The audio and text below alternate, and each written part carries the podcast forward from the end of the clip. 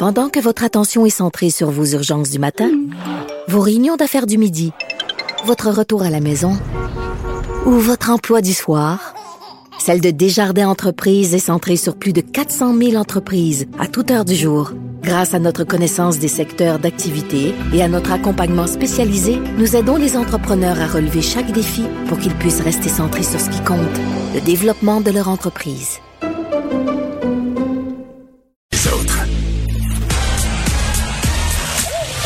Geneviève Peterson.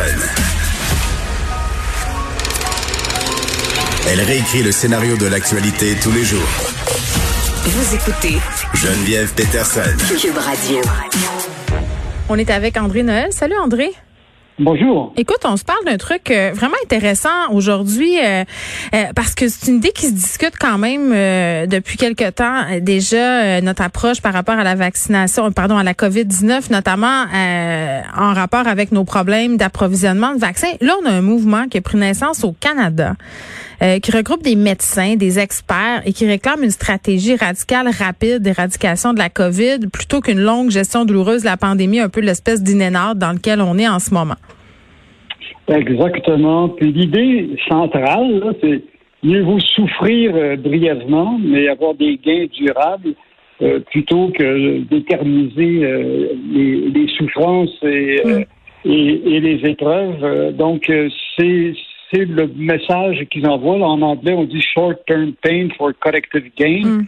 ou for long-term gain. Alors, plutôt que de prendre des demi-mesures qui font juste prolonger la crise, pourquoi pas prendre des mesures radicales ouais temporaire pour éliminer la crise. Mais je, puis je veux spécifier que c'est pas un, un, mouvement qui dit que rétrospectivement nécessairement on aurait dû agir autrement. Euh, ce qui est plutôt dit, c'est qu'à la lueur de, de, la situation présente, là, ce qui se passe en ce moment avec la pandémie au Canada euh, versus l'appropriation en vaccin, euh, on nous propose une stratégie. Là. Oui, c'est carrément ça. Et puis bon, alors donc premièrement, il y a eu un, un article dans le journal de l'Association médicale canadienne, le mm qui est le principal journal euh, médical au Canada, et qui euh, effectivement défendait cette idée de COVID zéro. Et puis d'ailleurs, il y a le mot dièse COVID zéro sur Twitter maintenant. Le hashtag. Euh, il y a le hashtag, on dit en anglais, oui. le 28 décembre, il y a un groupe de médecins et d'experts qui a formé le COVID Strategic Choices Group qui vise à établir le bouclier canadien. la stratégie, c'est de rapidement réduire le nombre de nouveaux cas de 75 mhm. puis réduire à moins de 40 le nombre de nouveaux cas de COVID au Canada d'ici au 1er mai. Et le but, c'est de permettre une ouverture plus complète de l'économie et de la société tout au long de l'été et finalement maintenir les niveaux de COVID proches de zéro jusqu'à ce qu'une vaccination généralisée fasse de ce virus mhm. un souvenir. J'utilise leur propre terme.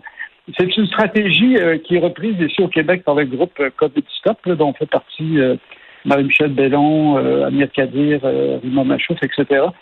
Euh, et ça va directement à l'encontre, en fait, je regardais le PQ aujourd'hui qui réclame la réouverture des, salles de gymnase et des milieux de sport, mm. y compris à l'intérieur. Non, parce que, je veux dire, oui, on veut tous faire du sport, mais mieux vaut ne pas prendre ce genre de risque et au contraire, ben mieux vaut actuellement faire tout ce qu'on peut faire pour réduire de façon radicale la propagation. Puis on, va, on va en profiter plus tard. Moi, ça fait euh, quelques mois déjà que je me pose la question est-ce qu'on n'aurait pas pu être plus sévère au départ? Puis là, on se retrouve vraiment dans une situation. Puis je parlais avec euh, euh Dany Saint-Pierre de la situation des restaurateurs là, par rapport à cette perspective de rouvrir. Euh, puis ce qu'il me disait, ça va un peu dans ce sens-là. C'est-à-dire, à quoi ça sert en ce moment de rouvrir les choses à moitié pour refermer dans quelques semaines parce qu'il va y avoir une montée des cas? Puis c'est vraiment cette de donner euh, en bon québécois une poule. C'est-à-dire, à go, on, se ferme toutes comme des huîtres, on, s'isole et après ça, on aura un résultat qui est durable et on pourra la retrouver, euh, cette vie-là. Euh, peu importe le vaccin, peu importe qu'on ait le vaccin ou pas. Puis l'Australie le fait quand même.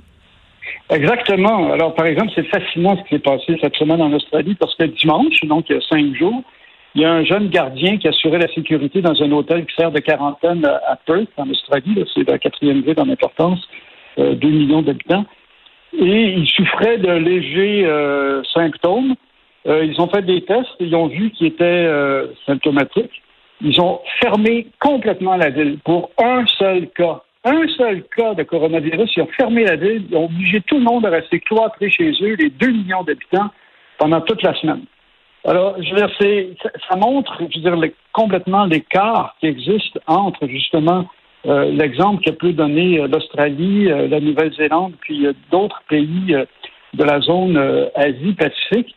Il faut dire que dès le départ aussi, en fait, la principale cause de coronavirus, c'est les voyages. Hein. C'est on sait que la première vague au Québec est arrivée à cause de la semaine de relâche, puis les gens qui sont revenus de l'étranger il y a plusieurs pays de cette zone d'Asie-Pacifique parce qu'ils ferment les aéroports carrément. Là. Puis je dire, c'est pas des, mini-quarantaines volontaires. C'est vraiment radical. Quelqu'un qui arrive là-bas, je dirais, il se fait tester, puis je il n'y a, pas, a pas de niaisage. Il n'y a pas de oui, peut-être que c'est une bonne idée que tu te mettes en quarantaine.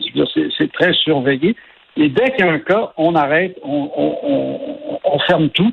Mais après ça, il y a un énorme avantage parce qu'actuellement, en Australie, les gens peuvent se rassembler, puis il va y avoir le, Australia Open qui va commencer. Oui, les gens sont sur les plages, euh, les gens ont retrouvé une vie euh, sensiblement normale, mais est-ce que la population suivrait?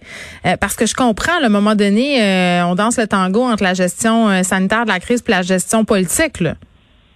Ben, c'est parce que je trouve que c'est pire psychologiquement de faire durer cette crise pendant des mois et des mois, puis on voit qu'au Canada, on a de la misère à avoir des vaccins, fait qu'on n'est pas sorti du bois probablement avant 2022.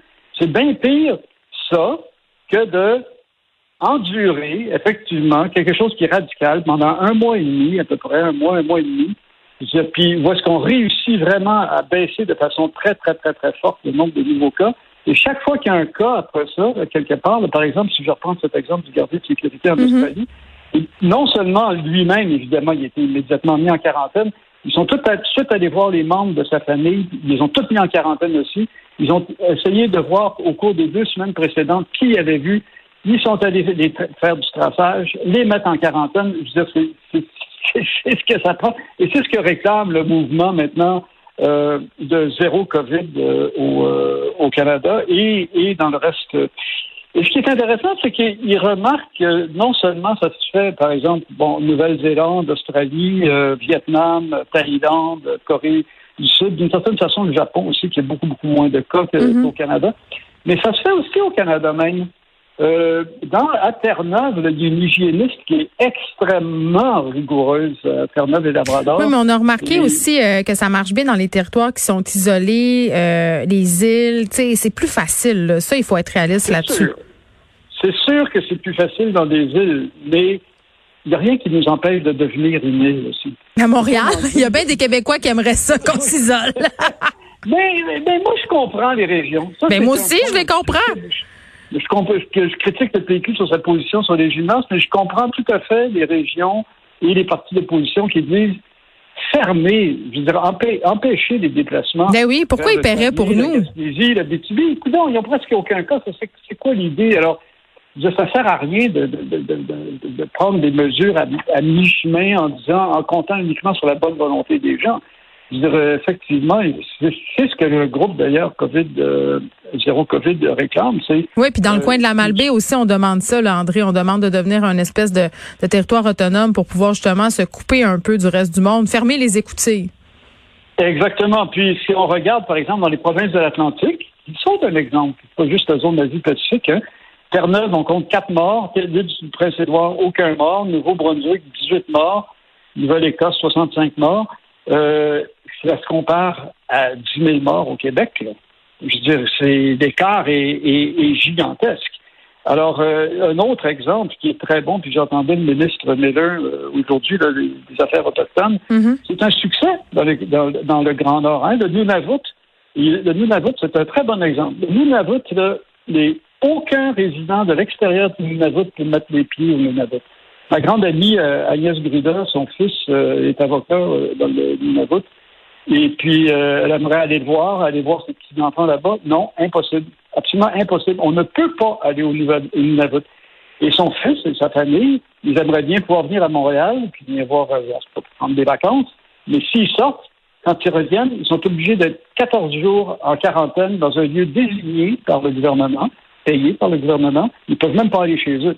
Et le résultat est magnifique. Le résultat, c'est qu'il y a eu un seul mort euh, au, au Nunavut. Ben c'est ça. C'est comme s'il faudrait faire un, un, un effort euh, surhumain maintenant pour pouvoir être délivré entre guillemets plus vite, mais euh, on s'est rendu très loin. Euh, la santé mentale des gens est mise à mal.